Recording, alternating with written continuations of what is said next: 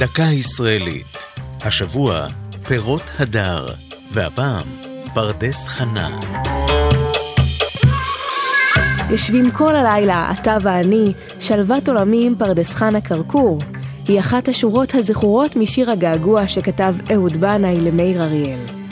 טרם הנצחתן בשיר היו פרדס חנה וכרכור שתי מושבות נפרדות. פרדס חנה קרויה על שם חנה דה רוטשילד, אחיינית הברון המכונה הנדיב הידוע.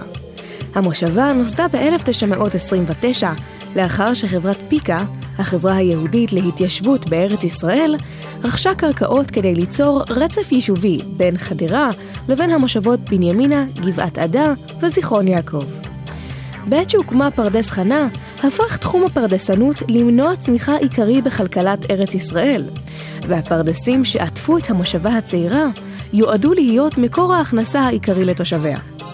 במרוצת השנים שימש היישוב מוקד קליטה לעולים רבים, ובהם יהודי גרמניה, שחשו מאוימים מעליית הנאצים לשלטון, ובני העלייה החמישית. בשנת 69 אוחדה פרדס חנה עם המושבה השכנה כרכור, וכיום מונה היישוב המאוחד יותר מ-40 אלף תושבים. הללו נהנים מנוף ירוק מוקף כרמים, ולעת ערב הם יכולים, ממש כלשון השיר, לשבת בשלווה במסבעה המקומית הנקראת בלוז כנעני.